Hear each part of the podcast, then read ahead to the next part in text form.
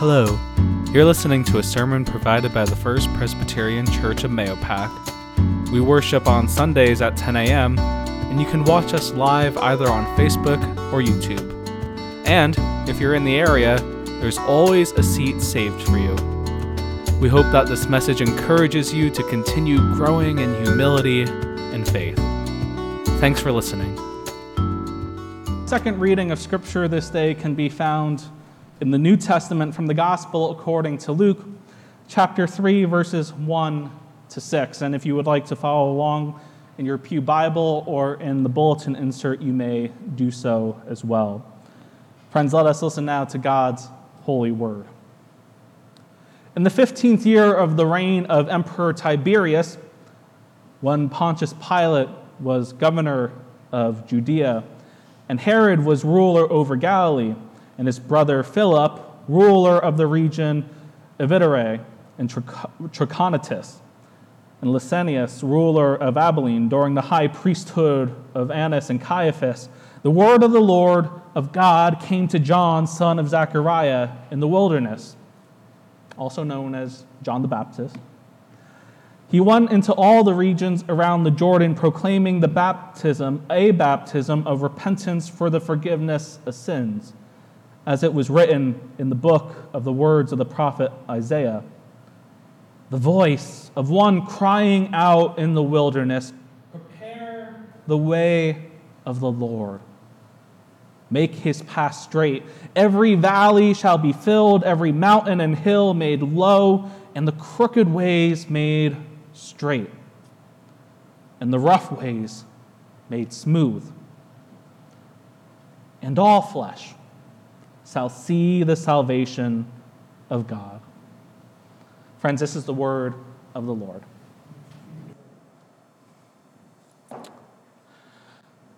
This past week, I had the opportunity to, to sit down uh, at a lunch with the leaders of the Mahopac Central School District who had invited local faith leaders to discuss how we together might forge a community founded on mutual respect, of understanding, and listening. Before our time together, though, I got to speak with the uh, retiring superintendent, and we shared how difficult these past two years have been for both students and youth and their parents. As the stress of these times, I think we can see how it has led to uh, some bubbling over, you might say, of how we treat one another. He shared a couple stories of how he's known friends or colleagues in other areas of the country. In some cases, have been pushed out because they've gotten so many letters or so many calls of ill intent or threats or hate. For us, it was a realization of just how hard these past couple years have been, and how crucial it is that together we can provide mental and emotional health support for everyone who is in need of it. For us, it was a time to step back and realize that in many ways, even though we can talk about love and compassion all we want, the expending of such resources seems to have made our hearts and our souls almost dried up and parched like a vast desert. How do we bring back to life the areas of our hearts that are parched, that are thirsty, that are yearning yearning for something more than what we can find offered here in our midst? How do we prepare the way of the Lord so that a transformational moment might take place? And that that transformational grace of God might touch our aching souls and give it the life that we need in this moment.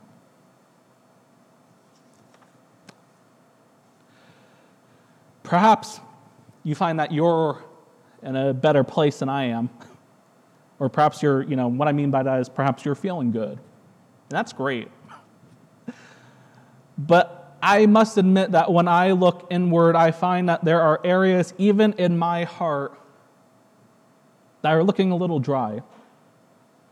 And I know what something dry feels like because, as you've heard me say, I'm not great with plants in the house. So when I need to water them, I know what dry soil looks and feels like.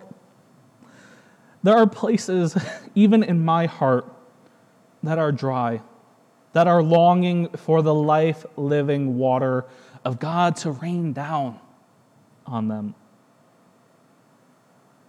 I'm sure that for us here, that perhaps even you could identify places like that in your own life. And if you can, I would just say this that it's okay for us to say that things might be hard or difficult right now. That some things might S U C K, and that's fine. And we don't have to add a but at the end of that statement. We don't have to say, yeah, things aren't great right now, but I'm still happy for, or I'm still thankful for, or happy for. This season of Advent, we can say things aren't great and leave it at that. Because the heart of God, the manger where Christ was born, is big enough to hold all those things. And we can say that because if we were to look around as we are trying to get back to normal, whatever normal really was, we know that it's been quite a journey. We can acknowledge those hard places without adding a but or a however or whatever finisher we use to add a positive spin. Because right now there are many hearts that find themselves in a wilderness setting. And on our journey, we can see what happens when people are tired, when we're exhausted, because that's when fear and the other dangers that we encounter begin to enter in and break down the resistance we've built up. Somehow, though, that's where God enters into the picture. We're somewhere along the line, and as we feel as though everything's about to break down, we hear a voice calling out to us. A voice from the wilderness that tries to shake us up from the grip of whatever it is that's holding on to us, saying, Prepare the way of the Lord. The wilderness, as hard as it is, is a place where we learn to depend on God. And it's there where we prepare our hearts to receive God through the repentance for the forgiveness of sins. John, in his gospel, uses the Greek word metanoia, which means to change one's mind, where we change our perspective, our minds, from one way of thinking or one way of traveling back onto whatever way God is calling us to go. There's a change within ourselves as we allow the Spirit of God to realign our hearts and our minds to the will of God. Things happen, though, like all things.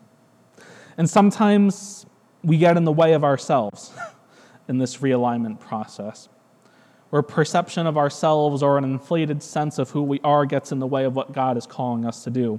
Sometimes it's not our ego, though, but our ability to get caught up in our own thoughts. The wilderness that might exist within our own minds. Though if we're able and we are able to take the time to stop and listen, we might hear the voice of John the Baptist calling out to us to make straight a path in the wilderness. Because even though, as scary as the wilderness might be, it is not a place of condemnation, but an opportunity to look deep within ourselves, to identify the areas that need tending to, the places that need smoothing and care before continuing on a path of discipleship.